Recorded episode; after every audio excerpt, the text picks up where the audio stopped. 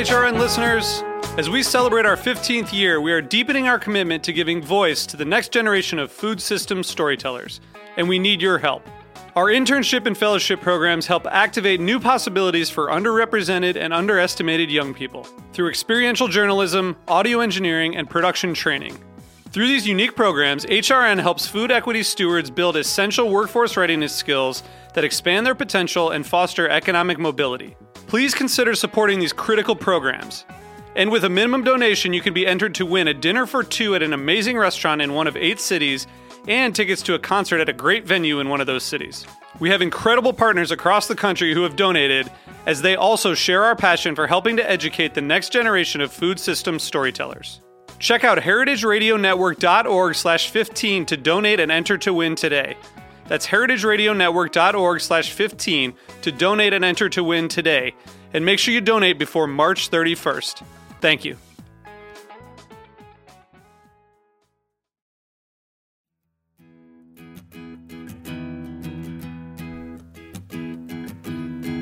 Hello and happy Pride! I'm Nico Whistler, host of Queer the Table, a new show about queer identity and food. While the show won't officially launch until next week, I wanted to share with you all a conversation I had with Glennda Testone, the executive director of The Center. That is the lesbian, gay, bisexual, and transgender community center in New York City.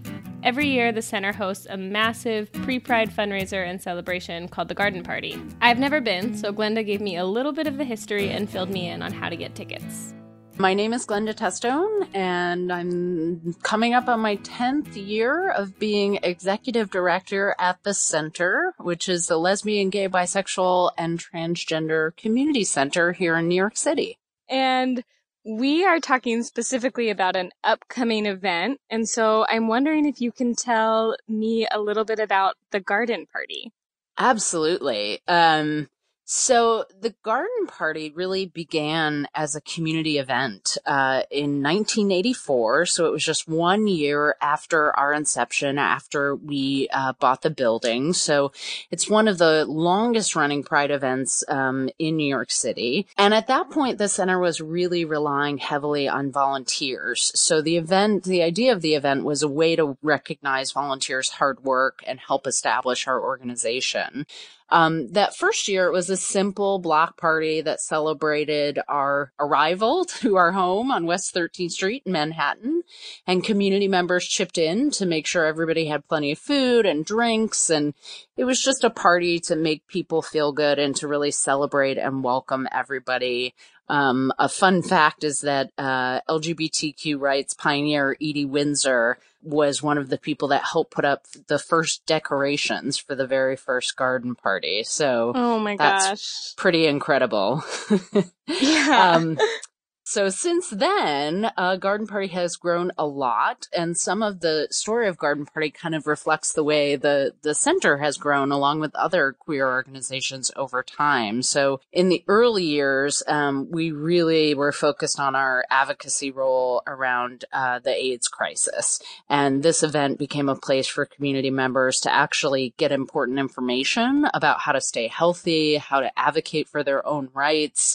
Um, and then in the two thousands, we started to integrate Garden Party more closely with New York City's culinary um, scene to really make it a unique event. We wanted it to stand out from some of the other L G B T events, and and thought, you know, what what better than to put uh, queerness and and a food experience together. So Garden Party is always at the kickoff of Pride Week, um, so it's a great way for folks to come and really gear up and sort of fuel up for a very busy, uh, busy week of marches and celebration and protest and dancing and, and all of that. And so it's really become a an incredible celebration that now we have about a thousand people um, or more each year that really come to the Garden Party and celebrate the community and eat and drink and be merry and gay.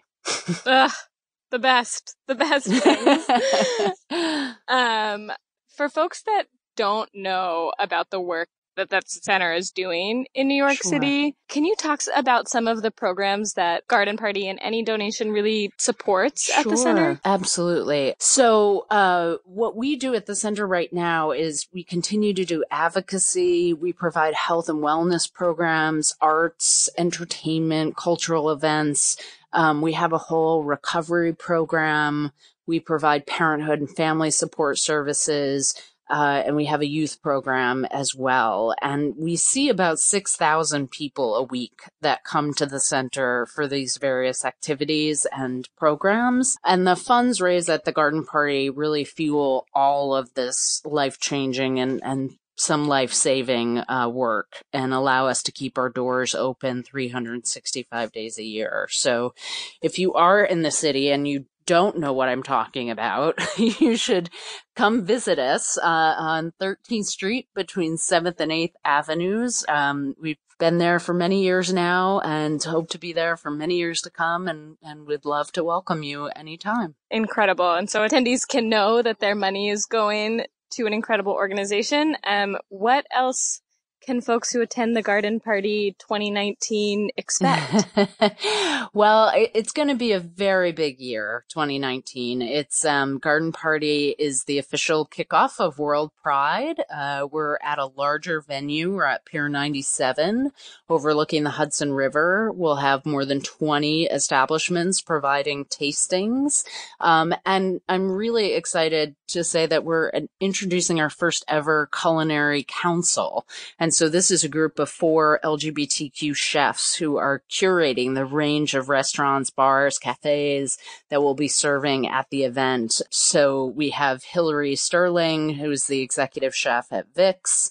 We have Allison Cave, who's the co-owner of Butter and Scotch.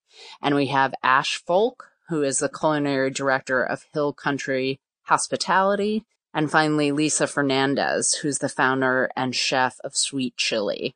Um, you know, some of these people have been part of Garden Party for years, and, and for some of them, it will be the first time. And we're really excited to, um, welcome everybody and to just keep growing this community and, and growing this scene. And I think people are in a extra mood to, um, get together and, and celebrate and commemorate, because it is the fiftieth anniversary of Stonewall, um, and it is World Pride in New York City. So if, if there's any year to participate um, in things like the Garden Party, I would say this is the year. Hear that?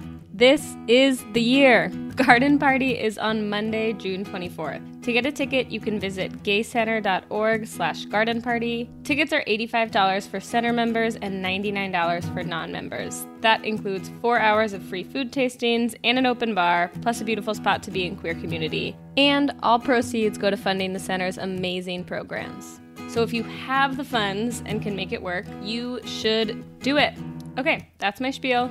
Big thanks to Glennda and all the folks at the center doing the work. I will be back next week with the official first episode, talking with some fierce activists and historians about three trans and queer-led riots, all of which took place at late-night restaurants in the decade before Stonewall.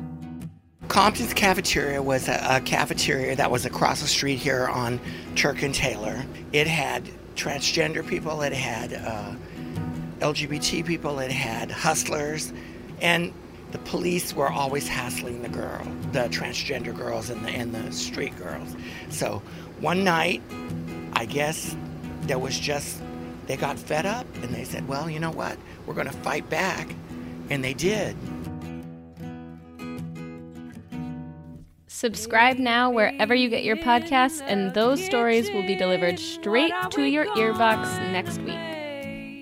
Queer the Table is produced by me, Nico Whistler. The logo was designed by Natalie Uduwella, and the theme song is by Denali Gillespie, who also inspired the name for the show.